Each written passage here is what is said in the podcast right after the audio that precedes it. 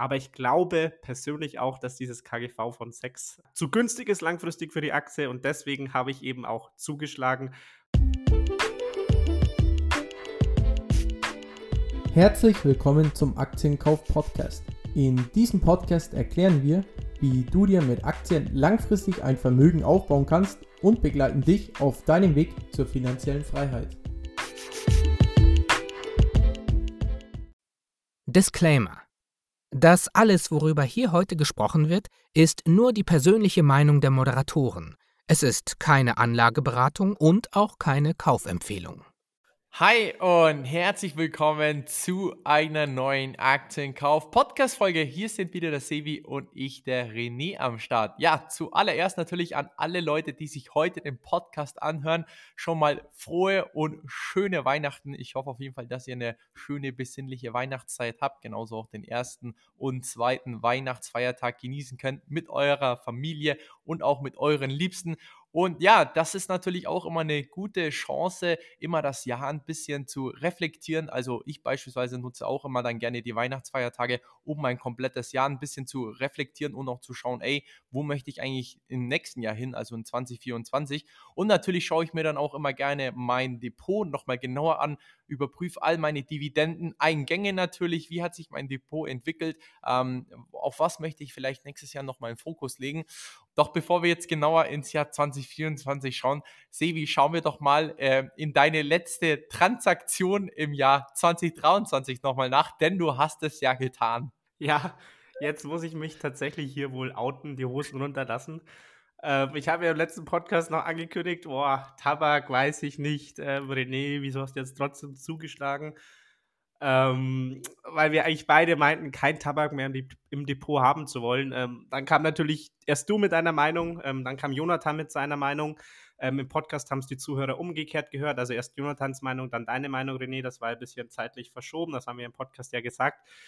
Ich habe mir da noch viel andere Meinungen durchgelesen, noch vieles andere Sachen, auch andere Podcasts zum Beispiel angehört. Also ich hole mir da auch gerne oder höre mir auch selbst dann andere Podcasts an oder schaue mir andere YouTube-Formate an etc. Habe mal so ein bisschen die Investor Relations Seite vom Unternehmen durchgeschaut und alles. Und ja, ich habe es dann tatsächlich auch getan und habe auch eine Position, eine äh, gar, gar, nicht so kleine Position, tatsächlich eine für mich volle Position, wenn man so will, also nicht in Tranchen, sondern bin eigentlich voll reingegangen. Ähm, Position in British American Tobacco aufgebaut. Einfach natürlich, ja, aus dem Grund, dass die Dividendenrendite von 10% natürlich unfassbar verführend ist, sage ich mal, vor allem für einen Dividendeninvestor wie mich. Und auch natürlich aber nicht nur aus dieser Dividendensicht, sondern auch einfach aus dieser Gesichtspunkt, wenn man sich die Bewertung anschaut, wenn man einfach sieht, okay, das Unternehmen hat ein KGV von 6. Ähm, wie weit, natürlich, das bedeutet nicht, dass es nicht nochmal weiter runtergehen kann. Theoretisch kann sich die Aktie auch nochmal halbieren, dann hätten wir halt ein KGV von 3. Ähm, kann genauso passieren. Ähm, das weiß man natürlich nie, aber für mich war einfach das Unternehmen so attraktiv bewertet mit den Chancen, die sie auch haben, die, glaube ich, Jonathan auch gut dargestellt hat. Ähm, es ist eine Branche, die ist trotzdem einfach unattraktiv, deswegen sind natürlich auch die Bewertungen so niedrig.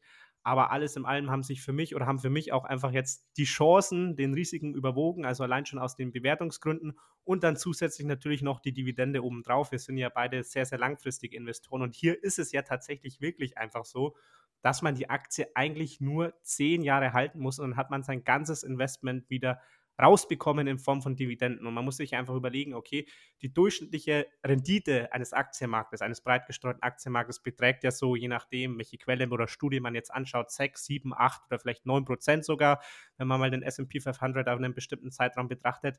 Und hier bei British American Tobacco ist es ja so, wir haben eine Dividendenrendite von 10 Prozent. Das heißt eigentlich, diesen Durchschnitt der Aktienmärkte performen wir jedes Jahr out, nur mit der Dividende, die wir bekommen, weil wir bekommen ja 10% Rendite. Ähm, und dann, wenn die Aktie mal wieder vielleicht den Weg nach oben schaffen sollte, dann bekommen wir diese äh, Rendite ja noch oben drauf. Und ich gehe persönlich auch davon aus, dass sich der Aktienkurs auch wieder nach oben bewegen wird. Ob das jetzt im nächsten Jahr ist, weiß ich nicht, aber ich glaube nicht, dass wir durchgehend bei dieser Bewertung von einem KGV von 6 bleiben. Ich glaube jetzt auch nicht mehr unbedingt, dass die Aktie irgendwann vielleicht wieder bei 15 oder 20 stehen wird, was es vielleicht in der Vergangenheit war, also das KGV. Aber ich glaube persönlich auch, dass dieses KGV von 6 ähm, ja, zu günstig ist langfristig für die Aktie und deswegen habe ich eben auch zugeschlagen. Ähm, ja, so viel zu meiner Offenlegung. Das heißt, ich habe die Aktie jetzt auch im Depot, auch wenn ich anfangs noch eher, ja, ich sag mal, eher negativ gestimmt war. Ja, Sevi, schön zu hören, ähm, dass du auf jeden Fall auch ein bisschen von der sogenannten FOMO getrieben bist. Das heißt, dass du natürlich auch noch ein Mensch bist, ja. Ähm, vorher, vor dem Investment von dir in äh, BAT, in British American Tobacco, da haben meines Erachtens auch die Chancen den Risiken überwogen. Aber da du jetzt mit dabei bist, dann sind eher die Risiken da, denn meistens, wenn wir beide in Tabakaktien äh, drin sind, dann geht erstmal die Aktie weiter runter. Deswegen sind wir mal gespannt, was jetzt die nächsten Wochen, Monate passiert. Es kann wirklich sehr gut sein, dass die Aktie noch 10, 15 Prozent verliert. Aber hey, was soll's? Wir sind jetzt langfristig mit dabei und schauen wir mal, wie sich das Ganze entwickelt. Aber hast du dir auch mal überlegt, ähm, vielleicht auch in Altria oder in äh, Marlboro zu investieren, was Jonathan ja auch angeteasert hat? Weil ich muss ehrlich sagen, Altria ist für mich auch so ein Wert, wo ich sage, boah, das ist echt ein Dividendenkönig also ist schon viel länger in den Dividendenerhöhungen dabei als British American Tobacco. Zahlt auch fast eine Dividendenrendite von 10%. Ähm, hast du dir die auch mal genauer angeschaut und überlegt, vielleicht dort auch ein bisschen zu diversifizieren, weil du meintest jetzt, ey, du bist jetzt mit einer vollen Position reingegangen. Du hättest ja auch sagen können, ey, du splittest ein bisschen zwischen British American Tobacco und beispielsweise Marlboro oder Altria. Ja, du hast jetzt von äh, Marlboro gesprochen. Ich vermute mal, es war so ein kleiner Versprecher. Du meintest Philip Morris. Genau, genau. Nix gerade.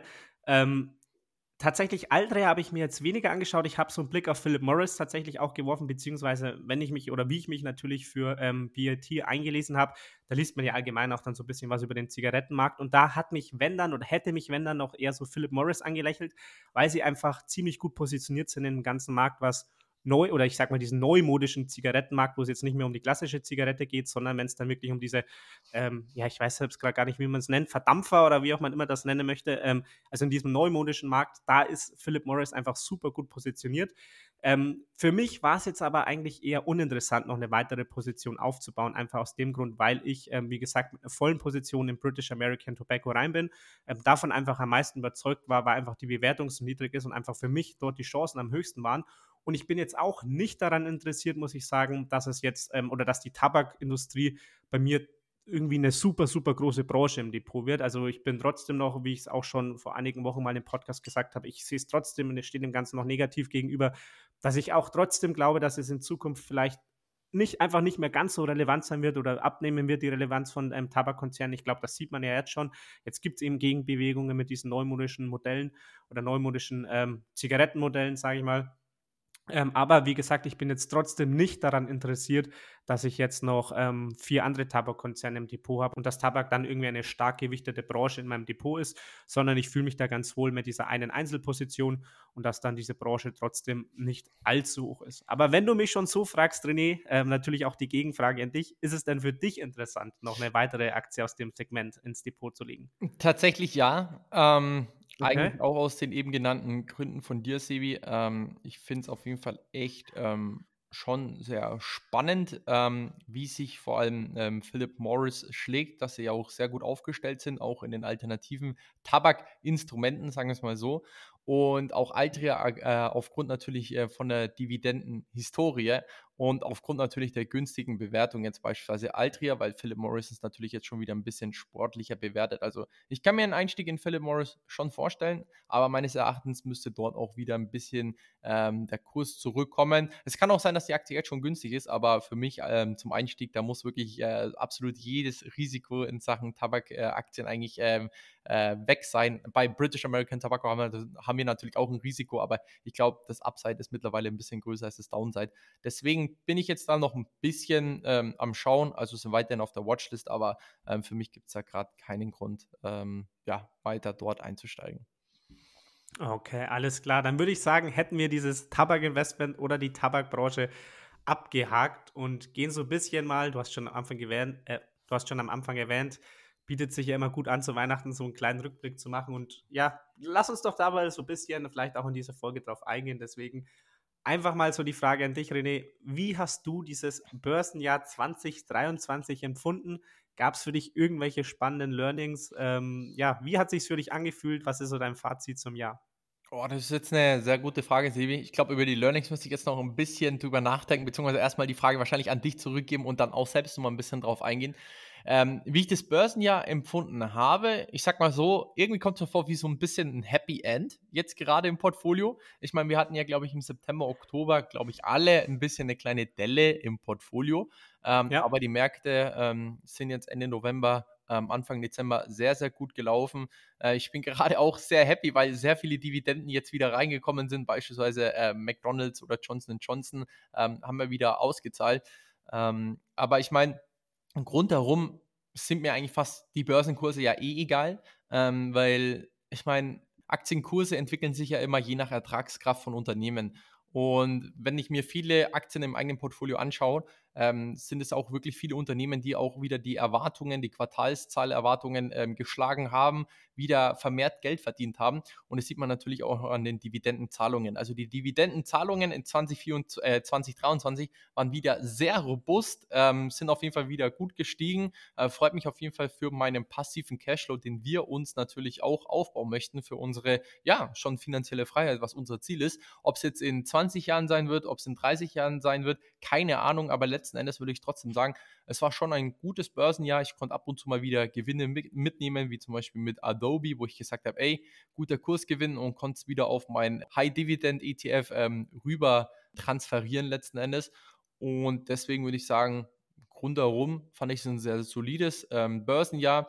Ähm, Value-Titel haben natürlich ein bisschen am Wert verloren, ähm, was ja letztes ähm, Jahr eher ja, im Trend war, in solche Dividendenaktien bzw. in Konsumgüteraktien zu investieren und Tech ist wieder zurückgekommen. Aber wenn man einfach ein ausbalanciertes Portfolio hat, dann merkt man sowas nicht wirklich, weil sich immer das eine oder andere ausgleicht. Keine Ahnung, wo es nächstes Jahr hingehen wird, ob dann wieder Konsumgüteraktien mehr nachgefragt werden als Technologieaktien, aber grundsolides Portfolio. Bei mir auf jeden Fall jetzt ähm, nicht äh, totale Ausreißeraktien. Ab und zu gab es natürlich äh, sehr gut performende Aktien wie beispielsweise Coinbase. Aber ansonsten ähm, bin ich auf jeden Fall sehr glücklich mit der Depot Performance 2023. Sebi, wie sieht es bei dir aus und was sind so deine Learnings?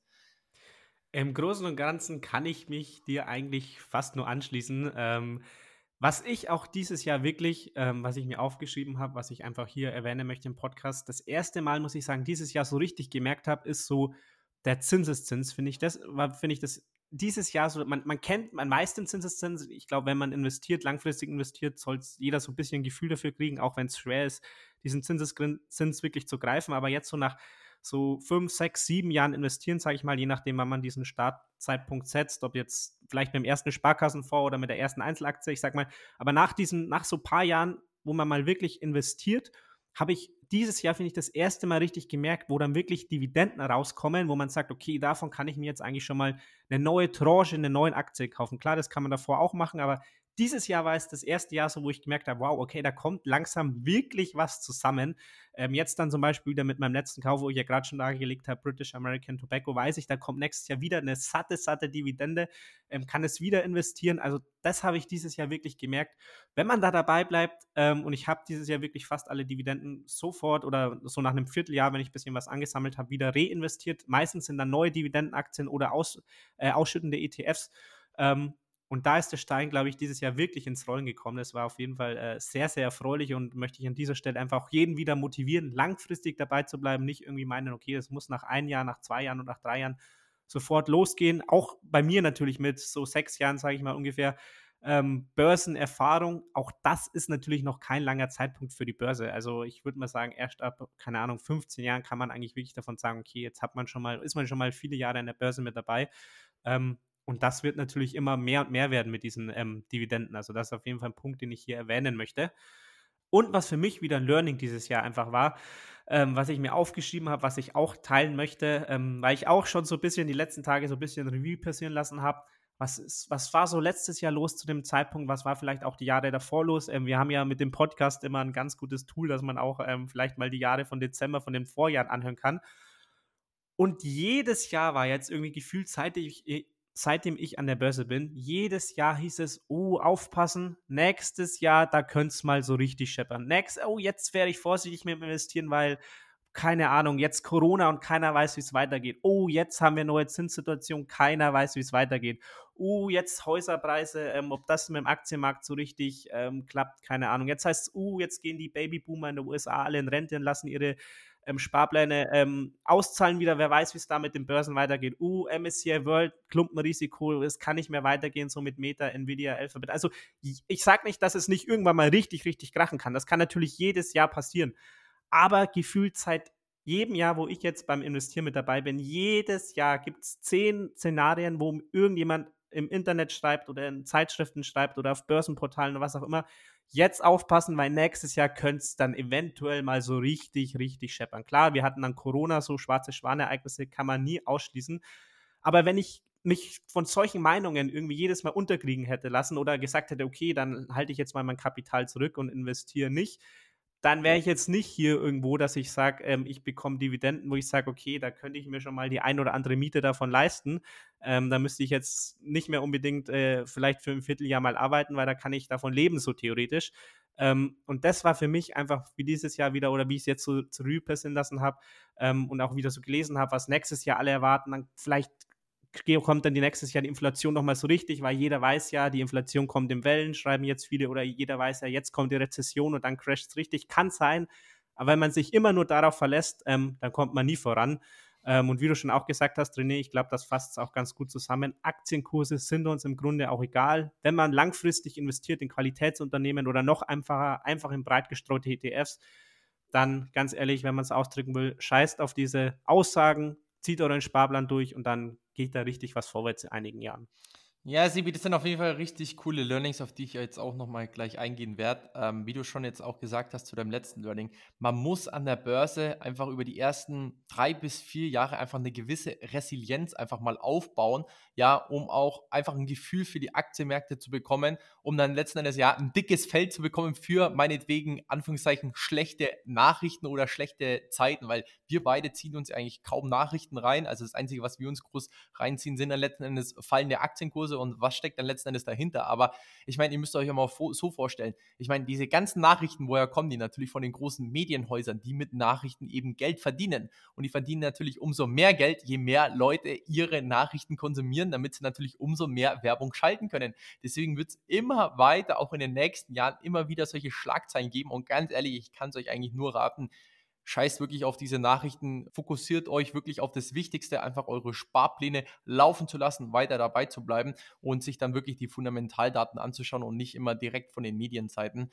Und ähm, ja, das auf jeden Fall zum Thema Medien. Sebi, du hast es angesprochen, Zinseszins, der kickt natürlich immer mehr. Anfangs sieht man ihn noch nicht, aber dann noch nach fünf, sechs Jahren oder so merkt man dann auf einmal, ey, die Lawine beginnt langsam, äh, langsam zu rollen. Und wenn die mal in Fahrt kommt, Leute, dann wird es richtig scheppern, auch über die nächsten 10, 20 Jahre. Also ich bin da wirklich sehr gespannt. Und hier auch noch ganz kurz noch eine äh, Info, die habe ich im Handelsblatt gelesen, und zwar über die Dividendenzahlungen der DAX-Unternehmen für 2024, also letzten Endes die Schätzungen. Und es wird erwartet, dass nächstes Jahr alle DAX-Konzerne insgesamt 52,4 Milliarden Euro an Dividenden ausschütten werden. Und das ist doppelt so viel wie vor zehn Jahren. So. Und vor zehn Jahren, das war 2014, und ich kann mich jetzt nicht erinnern, dass 2014 irgendwie ein großes Krisenjahr war. Ich meine, meines Erachtens ist dort unser Leben eigentlich auch ganz normal verlaufen, Sebi. Ähm, aber man muss sich mal überlegen, innerhalb von zehn Jahren werden dort schon die Dividendenzahlungen verdoppelt. Und das soll einen nochmal klar machen, ey, der Zinseszins, der wirkt, der wird auch kommen, es ist einfach nur eine Frage der Zeit. Und jetzt kommt noch ein Learning von mir, ähm, was ich gemerkt habe, was mir enorm hilft, ähm, fürs Investieren, was ich anfangs immer so ein bisschen belächelt habe, aber äh, mir 2023 sehr zunutze gekommen ist und was ich jetzt auch Ende des Jahres nochmal machen werde, ist, sich eine gezielte Watchlist aufzubauen. Ja, das bedeutet, sich wirklich Unternehmen rauszupicken, die man wirklich absolut cool findet, die Top-Zahlen haben an Unternehmen, an denen man schon immer mal be beteiligt sein wollte, aber der Kurs einfach immer zu hoch ist. Und es ist einfach so, dass Aktien immer mal wieder Rücksetzer haben, weil meinetwegen ähm, das Unternehmen bei Quartalszahlen vielleicht die Investoren ein bisschen enttäuscht haben. Und meines Erachtens habe ich leider viele Investment Opportunities eigentlich ein bisschen verpasst, weil ich eben solche Unternehmen, die eigentlich echt cool finde, dann seit sechs, sieben Monaten nicht mehr auf dem Radar hatte und sehe auf einmal so, ey, verdammt, vor drei Monaten oder so gab es hier mal einen Kurseinbruch oder vor kurzem bei Rational eine Aktie, wo ich immer sage, ey, finde ich so ein cooles Unternehmen. Da gab es wieder einen Einbruch und jetzt ist die Aktie wieder äh, innerhalb von ein, zwei Wochen um 100 Euro äh, pro Stück gestiegen. Und eben das kann ich euch wirklich nur ans Herz legen. Schaut euch vielleicht nochmal ähm, genau in allen Magazinen, in allen Podcasts, auf allen Social Media Seiten ähm, Inputs, Informationen zu Unternehmen raus, die euch vielleicht gefallen könnten zu investieren. Legt euch eine saubere Watchlist an ähm, und schreibt schreibt euch vielleicht auf, ey, zu diesem Kurs oder zu dieser Bewertung würde ich diese Aktie kaufen und das kann euch wirklich enorm ähm, weiterhelfen, um euch hier ein Vermögen aufzubauen.